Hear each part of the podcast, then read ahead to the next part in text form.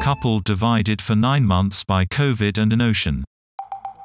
A special pass for long-distance couples allowed Tina and Victor to reunite after nine months on different sides of the world.